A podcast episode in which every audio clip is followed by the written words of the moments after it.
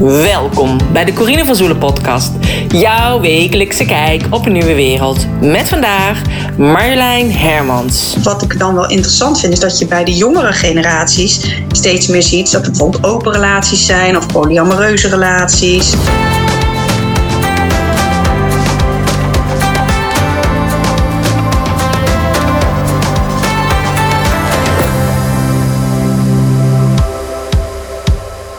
Ja, welkom bij podcast 246. En in deze podcast interview ik dus Marjolein Hermans. Zij is kinesiologe en ze begeleidt al meer dan 16 jaar mensen die beter in contact willen staan met hun lichaam. Ze was redacteur bij het vakblad Kinesiologie en geeft als docent en instructeur vele trainingen en weet als geen ander wat de impact is van trauma en overlevingspatronen. Sinds enkele jaren is zij gespecialiseerd in intimiteit en seksualiteit en hoewel zij zich voornamelijk richt op vrouwen, is haar klantenkring verrassend divers.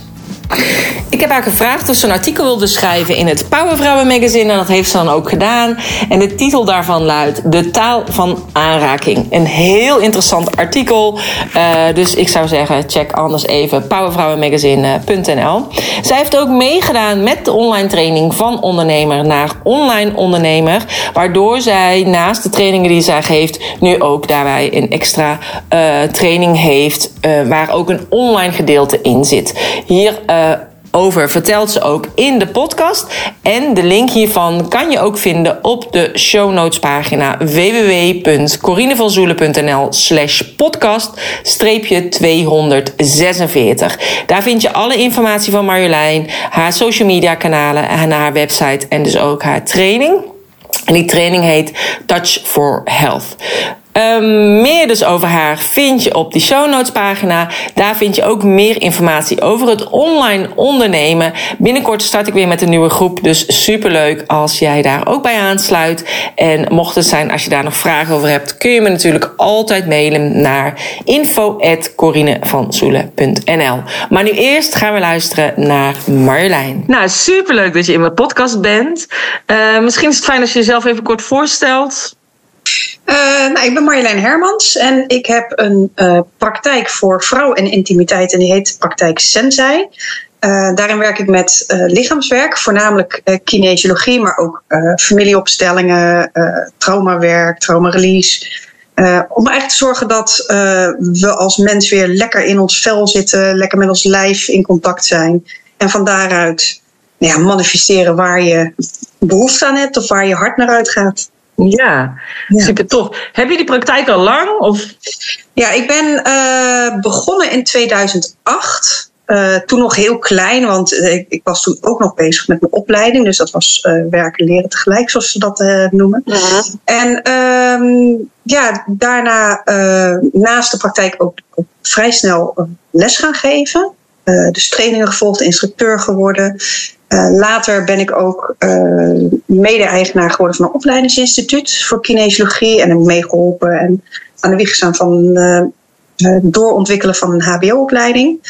En sinds, ik denk nou ruim, ruim een jaar nu, ben ik weer terug naar vooral praktijk voeren en daarnaast kleinere trainingen geven. Um, in in mijn praktijk zelf. Dus nou, alles bij elkaar toch al gauw zo'n 15 jaar, denk 15, 18 jaar. Ja. Hoe oud? Zo, ja, dan wordt ineens zo'n besefmomentje, hè? Dat ja. Oeh, ben toch best wel ja. oud, ja. Oh. Hey, en jij zei dus inderdaad... Um, voornamelijk vrouwen, hè? Jij begrijpt ook wel uh, mannen en, uh, en, en, kinderen en tieners volgens mij ook. Maar voornamelijk vrouwen, toch? Nou, dat is wel, wel grappig dat je daarover begint, want dat blijft een vraagstuk voor veel mensen. Uh, nou, in mijn bij een nascholing, mijn interesse, mijn, mijn expertise richt ik me vooral op vrouwen. Ja. Um, sinds, een, sinds een aantal jaren al.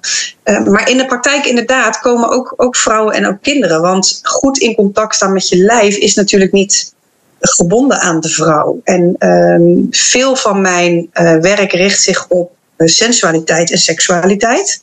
Ja. om daar op een fijne manier uh, dat gewoon onderdeel te hebben van je leven. Uh, en dat vaak met onderliggende behoeften gewoon verbinding maken. Ja. Uh, dus in verbinding staan met jezelf, in verbinding staan met je omgeving. en bewust keuzes kunnen maken daarin. Ja. En dat is vaak komen dan vrouwen in de praktijk en dan uh, komt toch ook later de man of een man komt gewoon omdat hij via een vriendin gehoord heeft van nou, daar kan je wel eens een stap verder maken. Mm Ja, en de kinderen in mijn praktijk dat zijn vaak kinderen die fysiek vastlopen omdat ze net wat gevoeliger zijn dan andere kinderen, net wat uh, op een andere manier uh, eigenlijk uh, leren en functioneren. En dan heb ik het meer over bijvoorbeeld hooggevoeligheid en hoogbegaafdheid. En daarin hun weg proberen te vinden en dan fysiek vastlopen. Dus dat vertaalt zich dan via hun lijf en dan komen ze bij mij terecht.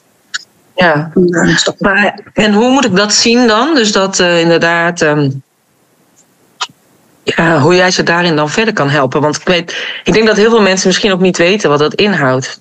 Nee, ja, eh, kinesiologie is als vakgebied uh, niet heel erg bekend. Kinesiologie betekent leer der beweging.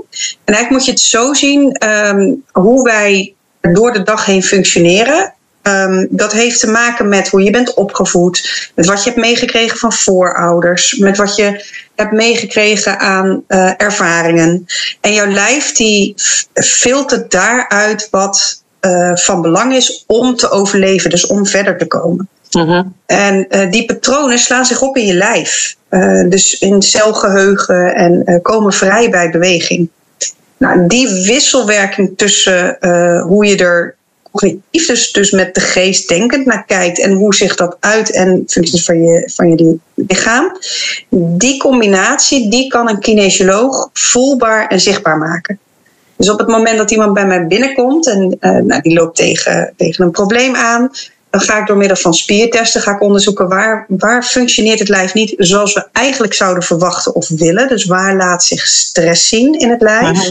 En dat gaan we dan vervolgens uh, onderzoeken en vertalen door middel van allerlei technieken. Uh, maar het begint met een opgeslagen patroon, wat in eerste instantie het, je hele systeem, dus lichaam en geest samen, van hebben bedacht: oh, dat moeten we onthouden, dat moeten we opslaan, want dat willen we niet nog een keer meemaken. En dan heb je het dus ook echt over traumawerk. Uh-huh.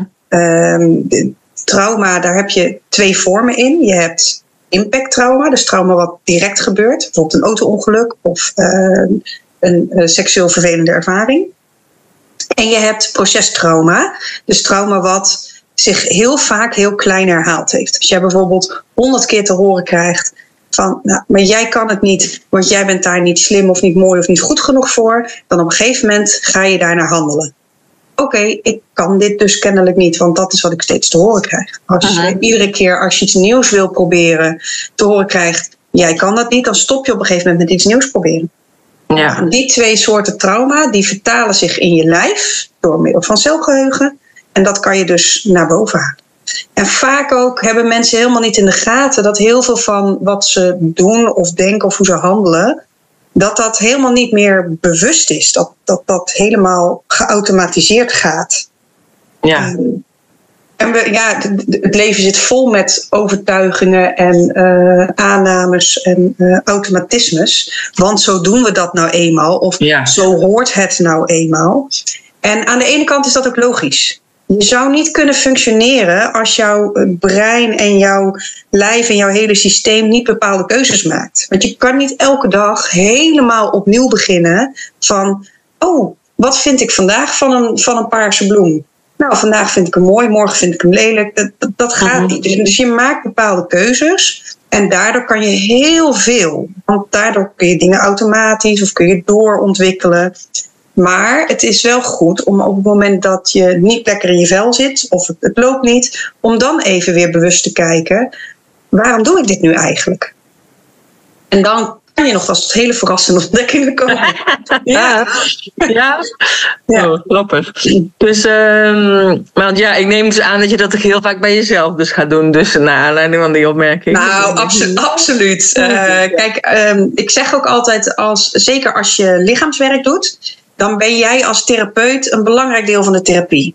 Uh, als ik kan ontspannen en open kan zijn naar mijn klant, dan kan mijn klant ook naar mij openen. Als er bij mij iets geraakt wordt waardoor ik afsluit, dan sluit die ander ook af. Ehm, dus ik zal ook altijd een deel van mezelf laten zien. Gepast naar de omstandigheden uiteraard. Maar als je dat niet doet, dan wordt het een soort trucje en komt er heel veel afstand. En dan gaan mensen kunnen dan, dan kan hun zenuwstelsel ook niet Ja. co-reguleren. Eh, en ja, weet je, ik ben ook gewoon een mens. En ik doe ook gekke dingen. En ik doe ook een heleboel dingen omdat ik dat zo geleerd heb.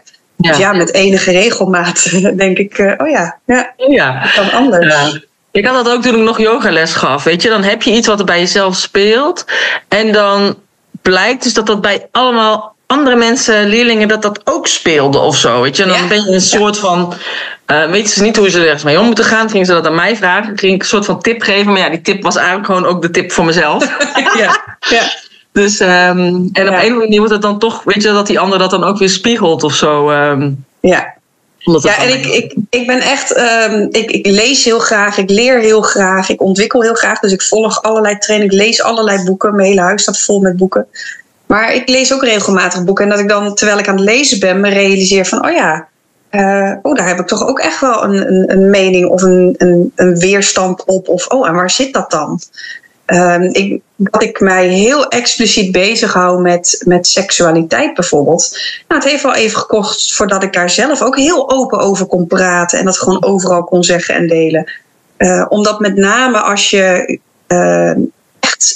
eh, wat dieper op dat onderwerp ingaat en daar dingen over open, is dat bij veel mensen, eh, die hebben zoiets van, die gaan er giechelig over doen of nou, het, is, het is toch taboe. Terwijl ik merk dat er een enorme behoefte is om ehm, dat wat meer te normaliseren. En het er wat meer met elkaar over te hebben van hé, hey, dit gebeurt er of dat gebeurt er. En dat is niet alleen op seksualiteit, maar neem bijvoorbeeld. eh, nou, ik heb vorige week een heel mooi gesprek gehad met een aantal vriendinnen over eh, de eerste tijd na de bevalling. Die voor heel veel vrouwen geen roze wolk is. Eh, die, voor- waarin voor heel veel vrouwen ook een hoop hele moeilijke, pijnlijke, lastige momenten zitten. En als je dan van je vriendinnen alleen maar te horen hebt gekregen: Oh, wat fijn dat je zwanger bent. En het is zo roze wolk. En genieten van je moet van deze tijd genieten. Dan ontstaat er een drempel om dat gewoon met elkaar te bespreken. Terwijl wij als mensen gemaakt zijn op alle onderwerpen om te delen, om elkaar eh, aan te raken, om het er met samen over te hebben, verhalen vertellen en, en uitwisselen, is dé manier voor ons als mens om onszelf te gronden, te verbinden en ehm, ja, om ons leven meer, meer aansluiting en nut te geven. Nou ja, ik heb inderdaad wel eens gezegd tegen collega's van ik voelde me echt in de steek gelaten door zeg maar de vrouwen om me heen, zeg maar, qua vriendinnen en eh, tantes en weet van wat, die allemaal zeiden: Oh, dit is zo fantastisch en heel veel plezier met de bevalling. En, en eh, dit, is, dit is inderdaad op die, op die roze wolk, bla bla bla. En eh, die hele bevalling, ik vond dat echt gewoon zo heftig. Dus het heeft Ja. bij mij heel lang geduurd. Eh, Bij de eerste, uiteindelijk eh, is die gehad met een, ehm, met een zuignap. En nou ja, dus dat. En, en daarna had ik dus een huilbaby. En daar ben ik pas na 2,5 jaar achtergekomen dat het eigenlijk een huilbaby was. Ja. Want ik dacht dat dat erbij hoorde. Dat je dus maar vier uurtjes sliep. En dan gedeeld in hapjes, weet je wel. Even een uurtje Ja. slapen, weer wakker, een uurtje slapen. Weer. Dus ik dacht dat dat normaal was. En, uh, en dat was dus helemaal niet normaal. Maar dat ik echt dacht van... Iedereen zegt doet het net van ja, dat vergeet je allemaal weer. En dit en dit en dat. dacht ik van je vergeet het helemaal niet. Dus Ja. je had het wel gewoon eerlijk tegen mij mogen zeggen van... Uh, ja, het is echt, wel pittig en het is echt wel pijnlijk.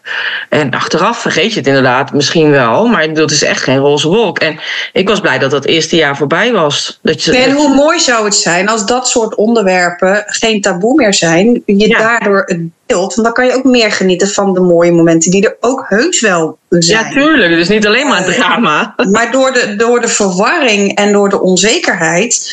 Eh, ja, ontstaat er dan een soort. Ja, eigenlijk ook is dat een vorm van trauma. Van, van je, je, je bekken kan niet ontspannen, je lijf kan niet meer ontspannen. Je bent zoekende van: hé, hey, ligt het aan mij? Is er bij mij iets mis? Uh, Ja, precies, dat, dus dat meer. Maar ja. ik weet dus nog dat ik tegen mijn collega's zei. Die zeiden, nou, nou, nu durf ik niet meer zwanger te worden. Ik zeg, nee, maar dat is denk ik ook de reden waarom die vrouwen allemaal zwijgen. Ja. Maar ik denk van, ja, je wil dat, waarom hebben zij dan nooit eerlijk tegen mij gezegd? Weet je wel, Ja. gewoon dat. En, uh, en ik woon natuurlijk ook heel ver nog weg bij mijn familie en zo. Dus ik moest het dan ook zelf doen, omdat mijn man onregelmatige diensten werkte. Uh, dus het is ook niet. Ik heb ook nooit gehad dat er een oma was die oppas, deed oppassen of weet ik veel wat. Ik bedoel, wij wilden het ook altijd zelf doen. Dus we hebben ook mm. nooit een kinderdagverblijf of zo gehad. Maar dat is wel waardoor het wel ook. Um, ja, wel zwaarder was, denk ik. Het is ook wel heel interessant wat je zegt van... Uh, oh, als we dat soort dingen aan elkaar vertellen... dan zullen we wel niet meer zwanger willen worden. En ik denk juist dat het heel anders is. En je ziet dat... Kijk, ik, ik zit dan in de uh, hoek van de persoonlijke ontwikkeling, van de spiritualiteit. En wat ik veel zie, is dat er vooral gefocust wordt op positiviteit. Op, op als je dit, dan komt het goed. Als je die tien stappen, dan komt het goed. Terwijl linksom of rechtsom, het leven is maar beperkt maakbaar. En uh, het kunnen zijn met uh, de negatieve kant, dat wordt er naar mijn idee te vaak uitgefilterd. Um, en heb ik zelf in het verleden ook die fout gemaakt hoor. Maar als we echt weer leren en uh, te kunnen zijn met uh, als het moeilijk is en dat ook met elkaar te delen, um, dan denk ik dat er ook minder, um, ja, gek genoeg, minder, minder kunstjes en trucjes nodig zijn om jezelf overeind te houden. Want dan kun je gewoon, gewoon met elkaar bespreken van ja, maar dit is gewoon rot. En er zijn zo ongelooflijk veel uh, uh, dingen die we doen omdat we elkaar dingen wijsmaken. Een heel simpel voorbeeld. Ik kom veel tegen in mijn praktijk dat in lang, lang, langere relaties de intimiteit helemaal verdwenen is. En dan is er toch in de maatschappij zo van ja, dat is nou eenmaal zo in een langere relatie. Waar is het gesprek van jongens, dat missen we. We zijn allemaal gemaakt voor aanraking en dan met elkaar in gesprek, oké, hoe willen we dat, wat willen we daar dan mee doen? Hoe gaan we dat dan aanpakken? En dan heel vaak merk ik dan toch dat als ik dan vraag van, goh, hoe staat je partner hier dan in? Ja, daar hebben we het niet over. Nou, om maar een voorbeeld te noemen. En dat is zonde. En dat komt omdat we niet het voorbeeld hebben dat we het hier gewoon met elkaar over hebben. Kunnen hebben, ja. Het leven is niet altijd leuk. Heel vaak wel hoor. Ik bedoel, uh, maar dat evenwicht, dat, daarvan merk ik wel. Maar vraagt ook vertraging en tijd, hè? Want aan jezelf werken en, en, en ook steeds kijken naar wat is het in mij wat dit veroorzaakt? Wat is het in mij dat ik zo reageer? Wat is het in mij dat ik zo doe? Dat vraagt vertraging en naar jezelf durven kijken.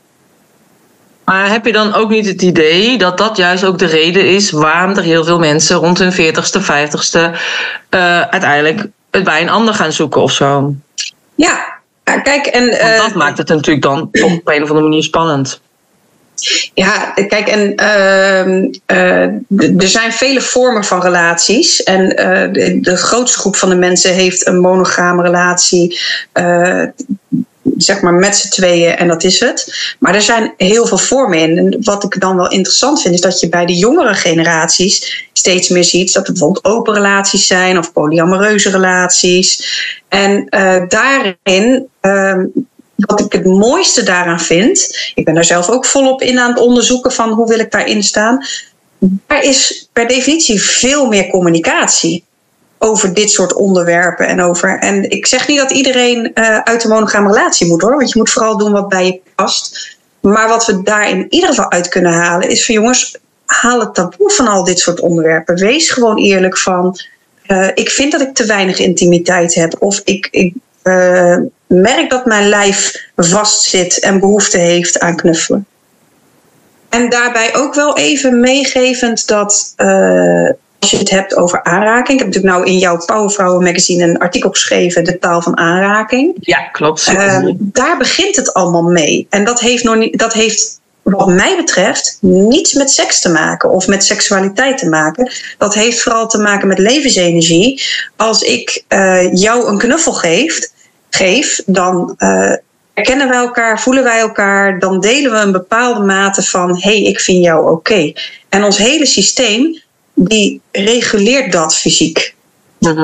Uh, en uh, dat, de, de, dus de aanraking, gewoon een hand op de schouder, gewoon uh, schouder aan schouder zitten terwijl we het over een moeilijk onderwerp hebben. Wat we vroeger natuurlijk langs het haardvuur deden.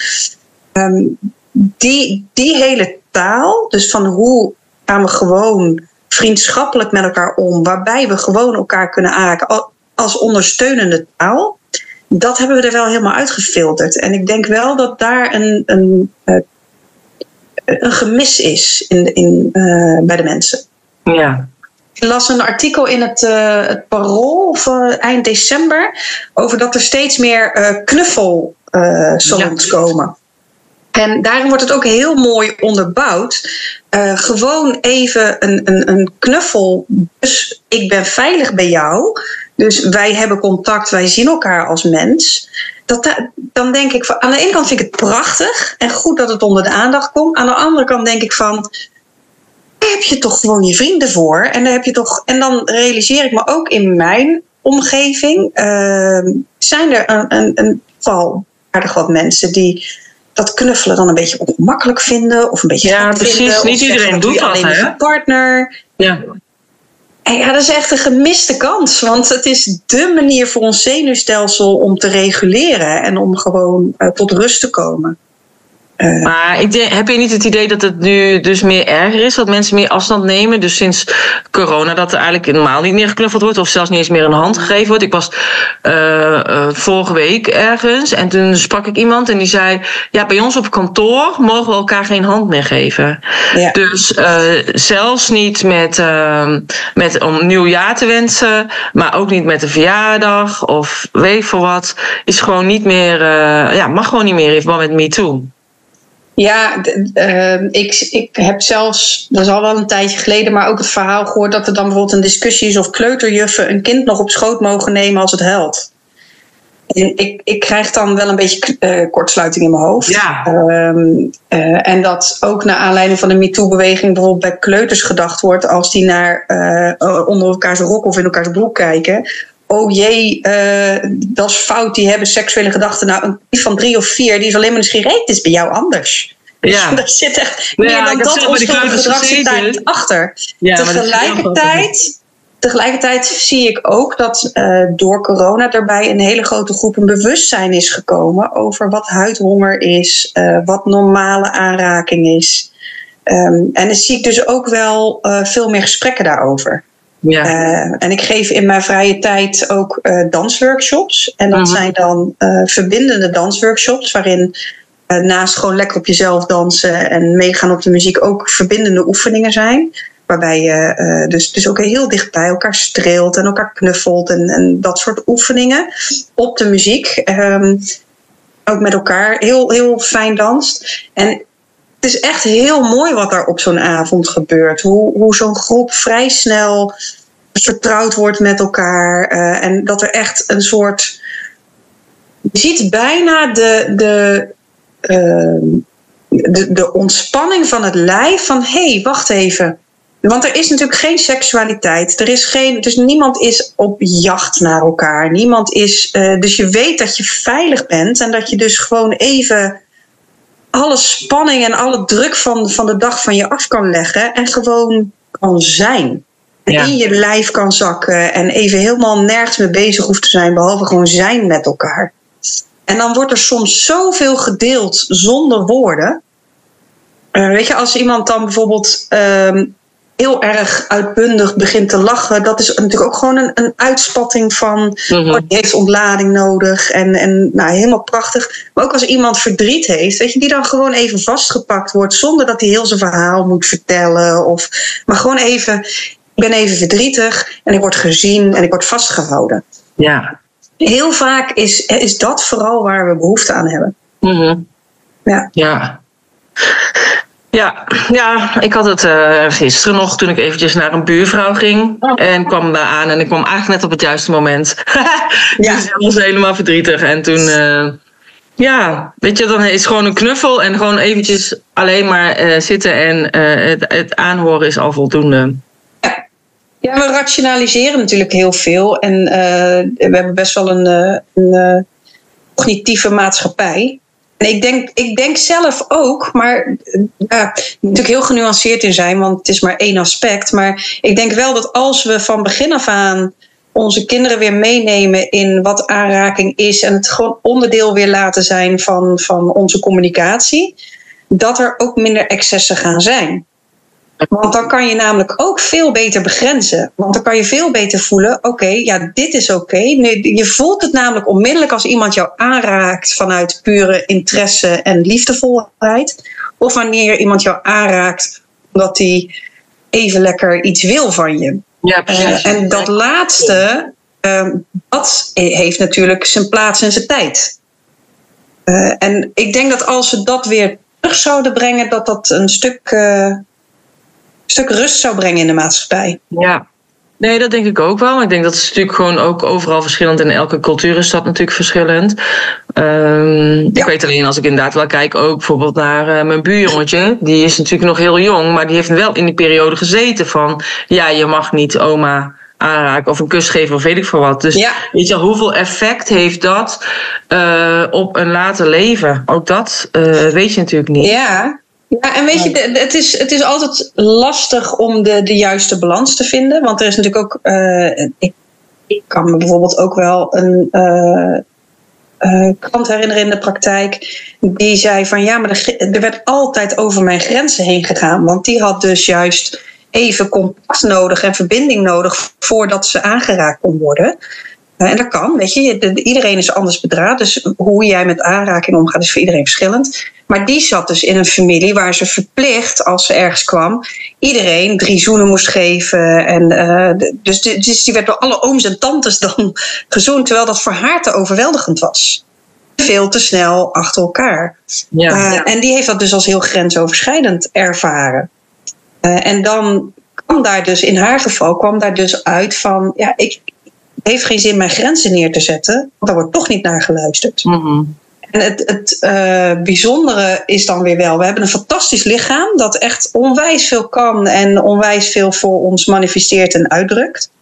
Maar als zo'n overtuiging in jouw lijf verankerd zit, gaat dat in alles zitten. Dus niet alleen in het contact met anderen, maar ga je ook je grenzen niet meer neerzetten in voor jezelf zorgen en in, ja. in je werkregulering. Dus zij kwam meerdere keren in een burn-out terecht, omdat ze dus gewoon haar eigen grenzen niet voelde en niet neerzette. Mhm. En er zat natuurlijk meer achter dan alleen die oorzaak, maar het was een van de belangrijke stappen daarin. Ja. Dus Ja, het gaat altijd over afstemmen. Afstemmen, afstemmen, afstemmen. Eh, eh, met jezelf, dat moet je eerst leren. Oh, wat voel ik eigenlijk? Wat vind ik eigenlijk? Hoe wil ik daar naar handelen? Vervolgens, oké, en hoe verhoudt zich dat dan in mijn contact met de ander? Ja. Ik denk dat dat wel de rode draad is van, van veel van mijn werk in de praktijk. Mhm. Nou, wel heel Ja. mooi. Ja, Ja, het kwam ook naar voren natuurlijk in het artikel. Dus, eh, ja, maar ja, en ehm, even kijken, want jij hebt dus nu ook bij mij de online training gedaan. Van ondernemer naar online ondernemer. Dus je hebt nu ook een, een, hè, naast je praktijk een online verdienmodel. Wat heb je dan? Eh, want ja, met die aanraking is natuurlijk echt heel eh, fysiek. Ja. Dus ja, wat, wat, wat kun je Nou ja, daar dan online mee, zeg maar? ik vind het wel leuk, want jouw, eh, jouw training heet dan van, on- van ondernemer naar online ondernemer. En ik ben geen online ondernemer, maar ik ben wel een hybride ondernemer. Uh, Ja. En dat ben ik eigenlijk al heel lang. Ook in de, die opleiding die ik eerder noemde, uh, werkten we hybride. En wat bedoelen we daar dan, bedoel ik daar dan mee? Is uh, nou, als mensen bijvoorbeeld mijn training volgen, dan krijgen ze ook toegang tot de online academie. En daarin staat achtergrondinformatie, verdiepende informatie, een aantal filmpjes die ze terug kunnen kijken. dus zodat ze wat, dat ik wat breder kan gaan dan ik zou kunnen gaan als één lesdag dus in de praktijkdagen leren ze het dan toepassen en het voelen. En ik ga in de loop van dit voorjaar komt er een traject, dat is ook een hybride traject. Dan gaan mensen wat langer bij mij in begeleiding. En uh, in de online gedeelte gaan ze dan vooral aan de zoek met wie ben ik. En leren ze de achtergronden van trauma. En, zodat ze ook meer inzicht krijgen, meer begrip krijgen. Maar in de praktijk is het vooral kijken naar en hoe reageert mijn lijf daarop? Dus dan, dan is het echt dat hands-on, dat contact. Ja. En juist die, die, die combinatie, die maakt dat het beter beklijft en dieper kan veranderen enzovoort. Want uh, als je eenmaal toegang hebt, hou je ook gewoon de rest van, van je leven toegang. Want um, spiritualiteit, persoonlijke ontwikkeling, dat is niet training doen of een tien stappenplan doorlopen. eh, alles wat je doet zijn, zijn, zijn stukjes op jouw pad die jou weer verder brengen. En helemaal tot. Eh, en ik geloof zelf dat dat hele proces pas ophoudt als je dood bent, zelfs daarna niet. Maar dat is mijn persoonlijke wereldvisie.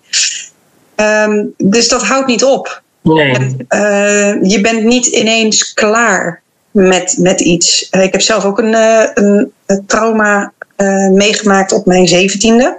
Mhm. Een van de redenen waarom mijn interesses daar zo naar uitgaat.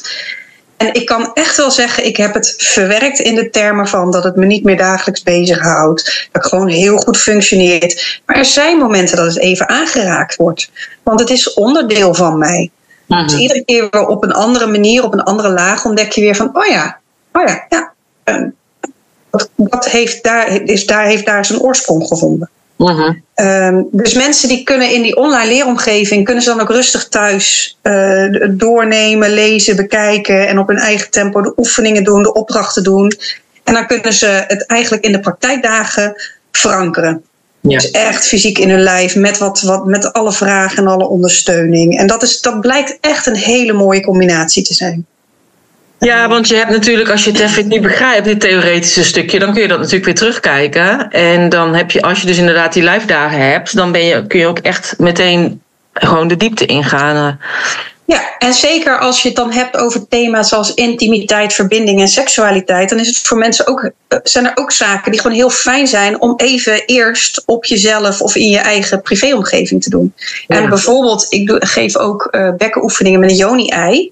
Eh, dus dat, dan breng je een yoni-ei in, zodat je spieren tegengewicht krijgen. En dan kun je daar bepaalde oefeningen mee doen om meer ontspanning te krijgen in je bekken, meer eh, rust in, in dat gedeelte van je lijf. Uh, dus die oefeningen die, die breng ik online, die leg ik uit. Er zit een afbeelding bij. Maar het is natuurlijk veel fijner voor die vrouwen om dat gewoon thuis privé in hun eigen omgeving te doen. Ja, Uh, dus dan kunnen ze dat, dat soort uh, intieme oefeningen, kunnen ze, die, die echt uh, gaan over grenzing, die kunnen ze gewoon rustig doen. En dan doen we andere oefeningen die gewoon hier in de praktijk gaan, plaats kunnen vinden, die doen we dan hier. ja, Daardoor kun je die, die wisselwerking ook maken. ja. Ja, Ja, dus nou ja, super mooi. Ja, dus ik moet eigenlijk nog een nieuwe training maken van ondernemer naar hybride ondernemer. Nee, maar het zit er allemaal nee, hoor. bij. Je kan dat zit er allemaal in, want ik heb er heel veel aan gehad. En uh, het mooie van, van jouw training is ook het, me, het meenemen en het meesparren. Uh, dat je uh, dat ook in je eigen tempo kan doen en op je eigen manier kan Ja. doen. Dus uh, ja. Ja, nee, grappig. Nee hoor, nee, ik, ik blijf ook gewoon bij deze naam. Dus dat Ja, ja, ja, ja, ja, ja. Kijk, en online is gewoon zo groot ook, weet je. Je kan zoveel verschillende kanten op online. En je moet Ja. daar ook altijd kijken, wat is de manier die bij mij past. En ik heb ook inderdaad ja, kleinere programma's die hè, alleen maar online zijn. Maar ik heb ook grotere programma's daar ik de combinatie in maak. En daarin voel ik zelf elke keer van wat wil ik nu gaan doen. Hè? Dus en de ene keer zijn dat Ja. met live dagen. Of het is ook soms één op één. Of nu heb ik dus de workation die er aankomt. Waarin mensen ook... eh, ja, dan heb je ook gewoon weer meer contact met iemand. En ehm, ja, dus ik Ja, en het is vaak, weet je, het, biedt leuk. allemaal mogelijkheden op verschillende niveaus. Als ik, Ja. eh, je kan prima ook, eh, bijvoorbeeld als je het hebt over lichaamswerk, over bijvoorbeeld ademwerk. Dat kan je prima eh, voordoen en uitleggen tijdens een, een filmpje. En dat iemand dat dan bij zichzelf zelf thuis doet. Ja. En dan helemaal ervaart wat gebeurt er. Eh, en de toegevoegde waarde van dan toch een keer naar de praktijk komen, is dat je eh, kan voelen van oké, hoe doe ik dat in verbinding en in contact met een ander? Dus dat ik natuurlijk kan checken van is je lijf inderdaad helemaal ontspannen? Of wat gebeurt er nog? Wat komt er nog Ja. naar boven? Ehm, en tegelijkertijd is er ook werk. Nou, bijvoorbeeld als je het hebt over voorouderlijk werk, dus eh, andere generaties. Eh, we hebben heel veel meegenomen uit vorige generaties. eh, en dat, dat heeft dan ook weer zijn impact. Um, het is heel zinvol om even helemaal op jezelf dat, dat vooronderzoek te doen, dat in kaart te brengen, te kijken wat roept dat in mij op. Dus in kaart te brengen wie zijn mijn opa's, oma's, wie zijn de, mijn overgrootopa's, oma's, welke verhalen speelden daar. Maar om daadwerkelijk de, de dingen aan te kijken die jou daarin dan raken, in die verhalen, en die dus mogelijk invloed hebben op hoe jij nu in de wereld staat. Ja, dat is gewoon veel, veel fijner om dat direct met iemand anders te doen. Ja. Omdat we, daar waar we het eerder uh, over hadden in dit gesprek, omdat we geneigd zijn als het moeilijk wordt of als het pijnlijk wordt, om daarvan weg te bewegen. Ja. Wat een hele gezonde reactie is. Hè? In principe uh, naar pijn toe gaan. Ja, is gewoon biologisch, willen we dat niet. Maar om daar dan bij te kunnen blijven, heb je vaak iemand nodig die, die echt direct kan zeggen: hé, hey, wacht even. Ja, dan is het ook wel fijn dat dat inderdaad mogelijk is. Ja. Hey, en als jij kijkt naar die nieuwe wereld, hoe zie jij dat dan voor je? Ja, dat is een, oh, het is ook wel een heel mooie brede term van wat is dan de nieuwe wereld. Uh, wat ik in ieder geval hoop, is dat we naar een wereld toe bewegen waarin uh, we weer vanuit verbondenheid gaan leven. En wat ik daarmee bedoel is. Uh, we, zijn eigenlijk we zijn kuddedieren. Vinden we niet altijd leuk om te horen, maar het is wel wat we zijn.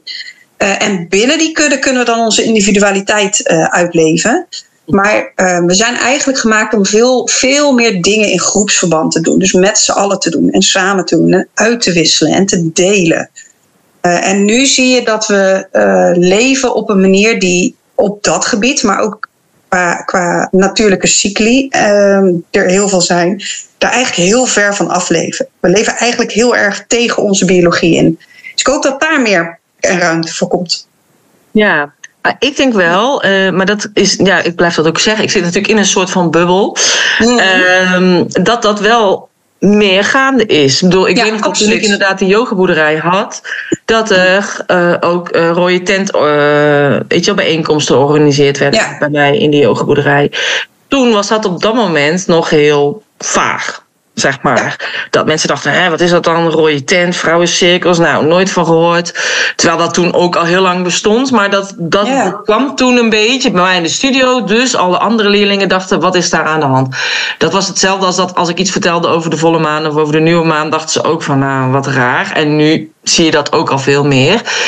Dus ik denk, ik, je hebt steeds meer vrouwencirkels, dus steeds meer mannencirkels ook, de, de cacao-ceremonies. Dus naar mijn idee komt het meer in verbinding zijn met elkaar. Uh, dat mensen zich daar meer van bewust zijn en dat opzoeken. Ja. Uh, en daarbij is dan ook de kanttekening. Elke keer als ik dan bijvoorbeeld bij een verjaardagsfeestje ben in Brabant bij mijn familie, dan heeft niemand daar wat mee. Dus vandaar dat ik ook denk, het is altijd mijn bubbel. Maar het begint ergens. En ja, maar even, even vanuit mijn eigen vakgebied gesproken. Uh, ik denk dat ik toen ik begon in 2007, 2008 Um, nou ja, als ik dan over kinesiologie begon en over hoe ik dan werk met celgeheugen, met trauma-release, hoe ik werk eh, met, uh, uh, ja, de, met meridianen, met, met, met chakra's, allemaal dat soort systeemopstellingen. Systemen, dat ja, veel meer, familieopstellingen. Ja. Nou, de, de, ik werd echt door een heel groot gedeelte niet serieus genomen en ze gingen niet eens met me in gesprek. Terwijl als ik dan nu kijk, uh, dan is dat veel gebruikelijker en veel toegankelijker. Gelukkig. Ja. En um, dat is wel fijn. Kijk, het helpt natuurlijk ook wel dat ook de wetenschap aan begint te sluiten. Kijk, meridianen zijn al lang aangetoond in, in fMRI-scanningen. Ja. Um, dus, en dat helpt natuurlijk. Uh, er is veel meer kennis en begrip over inderdaad hoe breed en hoe uitgebreid trauma doorwerkt uh, op je hele functioneren. Uh, dus dat helpt. Maar ik zie ook wel echt een, een grotere bereidheid om uh, nou, complementaire zorg en, en reguliere zorg bijvoorbeeld samen te laten werken. Ja. Uh, en nou ja, dat, dat is mooi. Maar en, en er zijn nog hele groepen die me echt zitten aan te kijken van Waar heb je het over? Waar heb je het over? Nou ja, en het ja. natuurlijk ook een beetje de, de, hè, de gek mee aansteken. Hè? Dat heb ik ook nog ja. steeds. Weet je ja. Ik zeg dan van ja, nee, ik ga een event organiseren. Dan komt een shamaan. Oh, er komt een shaman. Een shaman. Weet je, gewoon. Maar uiteindelijk is het zo uh, uh, onbekend maakt onbemind. Ze weten het begon niet waar het over gaat. Dus dan ga je het maar belachelijk maken om... Ja, ik weet niet wat dat is. Nou, maar. ik denk dat het ook te maken heeft met... met uh, kijk, op het moment dat jij uh, compleet anders gaat denken, dan moet je dus uit je bestaande systeem stappen. Ja. En uh, vanuit systemisch werken, het systeem wil zichzelf in stand houden. Want dat is te spannend, want dan, dan heb ik geen controle meer of ik heb geen overzicht meer. Uh, dus, het is, ja, dus daar heeft het meer mee te maken. dat is dus niet zozeer tegen hoe ik denk of hoe ik werk, maar meer uh, onbekendheid en onzekerheid. En oh, wat doet dat dan met mijn wereld? Ja. Um, en ik moet ook wel zeggen, want ik heb zelf ook een podcast en die heet Spirituele Appeltaart. Ja. Uh, en die heb ik bewust zo genoemd, omdat ik wel. Um, ik, ik, spiritualiteit is natuurlijk ook zo'n containerbegrip waar je van alles onder kan gooien. Uh, maar mijn vraag is altijd vanuit mijn interesse en mijn nieuwsgierigheid. En wat doe je ermee in het dagelijks leven? Mm-hmm. Dus op het moment dat het uh, iets vaags blijft als, uh, nou je zit op je, op, even klassiek, je zit als een yogi op een berg te mediteren en am, dat staat te ver af van en hoe ga ik dat dan morgen op mijn werk doen? Ja, precies. Dus daar hebben we ook wel echt die, die, die werk te doen om dat te verbinden. Dat zie je tegenwoordig gelukkig steeds meer. Nou, ik denk, ja. er vallen steeds meer mensen uit. Dus, dat, ja. hè, dus wat, ja. wat ik had, dat ik, toen ik een burn-out had, dan ga je hier naar op zoek. En er zijn nu steeds meer mensen die een burn-out hebben en er naar op zoek gaan. En ik zie ons een beetje als de voorlopers, want daarom waren wij eerder in de burn-out. Omdat we al eerder aan voelden, dit gaat niet goed. Zo een beetje dat uh, het kanariepietje in de kolenmijn van... Uh, maar uh, maar daardoor ja, ben ik ook van mening dat het heel goed is dat er meerdere coaches, therapeuten, yogadocenten ja. zijn. Om ja, want dus... iedereen geeft een ander puzzelstukje. Ja, ja, En, en je trekt altijd je eigen klanten daarin ook aan. Uh, maar denk ik dus dat steeds meer mensen daarnaar op zoek zijn van ja, wat wil ik nu eigenlijk in het leven? En uh, is het gewoon heel fijn dat er dus nu meerdere mensen zijn die daarbij kunnen helpen. Ja, maar het is voor mij ook wel, um, uh, als, ik een, als ik iemand begeleid en ik begeleid iemand langer, dan is het bijna altijd dat ze ook een keer naar een osteopaat gaan, of ook een keer naar uh, een, een ademcoach, of een keer naar dit en dat. En daar kan je dan naar kijken van, oh, die klant gaat naar een ander, dan heb ik die klant niet. Of je kan kijken, hé, hey, met z'n allen zijn we voor deze klant de juiste weg aan het maken. Al die puzzelstukjes bij elkaar, maar dat die klant daar zelf uiteindelijk zijn eigen unieke pad van maakt. Ik denk dat je daar ook het sleutelwoord hebt, en dat is authenticiteit. Ik denk dat, we, dat dat de sleutelwoord voor de nieuwe wereld is. Steeds meer, want bijvoorbeeld het krampachtig vasthouden aan het scheiden van privé en zakelijk. Dat bestaat in mijn wereld dus gewoon. Ik heb dat geprobeerd. Ik heb daarin mee willen doen, omdat mijn omgeving, die was, die was daar heel erg van, van nou, dat zijn twee verschillende dingen en je bent nu zakelijk. Maar je brengt jezelf in. En als je niet helemaal jezelf kunt zijn in je werk, omdat je daar echt een ander masker, een andere rol, compleet andere cultuur hebt neer te zetten, daar gaan mensen op onderuit. Ja. Uh, nee, en die twee dingen zijn niet apart te zien. Nee, maar vooral niet als je ZZP'er bent. Kijk, als je natuurlijk nog een groot bedrijf hebt, zeg maar, dan zou het misschien alweer net iets anders zijn. Maar als ZZP'er ben jij je product eigenlijk ook, waar mensen ook op aanhaken. Want ze voelen zich prettig bij jou en niet bij die ander. Of wat jij zegt, dat resoneert, dus daarom gaan ze naar jou en niet naar die ander. Dus. Ja, maar als jij, stel je bent directeur van een groot bedrijf. En uh, je hebt dus aan mensen leiding te geven, dan doe je dat toch ook vanuit, je, als het goed is, vanuit je eigen normen, waarden, je ja. eigen kunnen. En als die te ver afwijken, als die te ver afwijken van waar je dan uh, zakelijk ja. aan moet voldoen, vanwege de omgeving, dan zie je het vaak misgaan. Terwijl ja. als je authentiek helemaal jezelf kan zijn, of je nou ZZP'er bent of directeur van een groot bedrijf, je kan gewoon helemaal. Uh, ja, daarin jezelf. Ja, dan, dan ben je van waarde voor het bedrijf. Dan is het ja. meer de functie binnen het bedrijf, maar je treedt dan meer naar buiten ja. namens de visie van het bedrijf bijvoorbeeld. Maar je, ik denk ook dat dat ook de reden is waarom heel veel mensen natuurlijk in die hele uh, coronaperiode ook voelden van dit klopt niet meer met nee. wat ik hier nu doe. Dus dat je op een gegeven moment dat dat gaat knagen en dat je je dan wel uit moet spreken. Waardoor je daarna natuurlijk gelincht wordt. Maar uh, ja, en we hebben die mensen nodig. Dus ik denk wel, als je inderdaad alles gewoon vanuit je hoofd zou doen, bam, bam, bam. Uh, en dus niet naar je gevoel zou luisteren, ja, dan, zou je, dan kun je gewoon blijven functioneren. Ja. Maar dat we in deze tijd allemaal daar toch meer naartoe gaan, uh, omdat het ook niet anders meer kan. Ja, nou ja, kijk, alleen vanuit je hoofd functioneren kan in mijn optiek niemand. Uh, want dat is, dan, dat is gewoon niet hoe we als mens gebouwd en bedraad zijn. Dat ga je er op een gegeven moment Dat gaat gewoon niet. Ja. Dus, uh, en, en, en daar is veel meer uh, bewustzijn op. En dat ja. is mooi om te zien. Dat merk ja, ik in ik mijn zie praktijk dat steeds meer bewustzijn. Maar ja, dat is inderdaad ja. ook misschien de bubbel. En, uh, en dat wat buiten de bubbel dus nog niet is. Want dat nou, heb dat ik weet ik niet. Ik krijg toch echt heel veel mensen in mijn praktijk die niet in mijn bubbel zitten, die zoiets hebben van ja, ik, ik ben naar jou gestuurd, maar die, ik vind jouw vak maar raar en vreemd en ik heb geen idee wat je doet. Uh, maar en die daar openstaan, want anders komen ze niet. Ja, dat is dan wel de. de, de, de in ieder geval. Uh, maar er komt ook wel een aardig percentage die uh, door deze op een gegeven moment soort van uh, gepusht zijn. Maar die dan toch na, na, een aantal sessies inderdaad gewoon merken hoe, hoe ongelooflijk veel uh, baat ze hebben door gewoon weer echt lijf en hoofd samen te laten vloeien. Ja. En het, het is natuurlijk ook samen. Ik bedoel, dat het apart is, hebben wij bedacht. Maar, ja, het is één. Ja. Ja. Hey, en als je, kijk, is er nog iets dat je denkt van, oh, dat wil ik nog heel graag vertellen, maar dat ben je vergeten te vragen? Weet niet. Nee, ik, ik zou het eigenlijk zo direct niet weten. Ik gun iedereen dat ze, uh, wanneer het nodig is, kunnen vertragen, wanneer ze er zin in hebben, lekker vol vuur kunnen zijn. Lekker in een lijf zitten en als ze daar een keer nieuwsgierig naar zijn, dat ze dan op zoek gaan, uh, of naar mij of naar iemand anders die prachtig lichaamswerk doet. En ja, uh, ja wat. Nou, hartstikke mooi. Ja. Nou, in ieder geval ik bedankt voor het gesprek. En, ja, graag gedaan. Leuk. En heel veel succes met alles. Ja, dat was Marjolein. Ik hoop dat jij het net zo'n leuk gesprek vond als ik. Ik vond het mega interessant. Dus wil je nou ook graag meer weten over Marjolein, over kinesiologie of um, over haar training? Check dan de show notes pagina www.corinevanzoelen.nl slash podcast streepje 246. Heb jij ook interesse in het maken van een online programma? Check dan ook die, die show notes pagina of www.vanondernemer naar onlineondernemer.nl. En denk je, oeh, dat artikel van Marjolein zou ik heel graag willen lezen?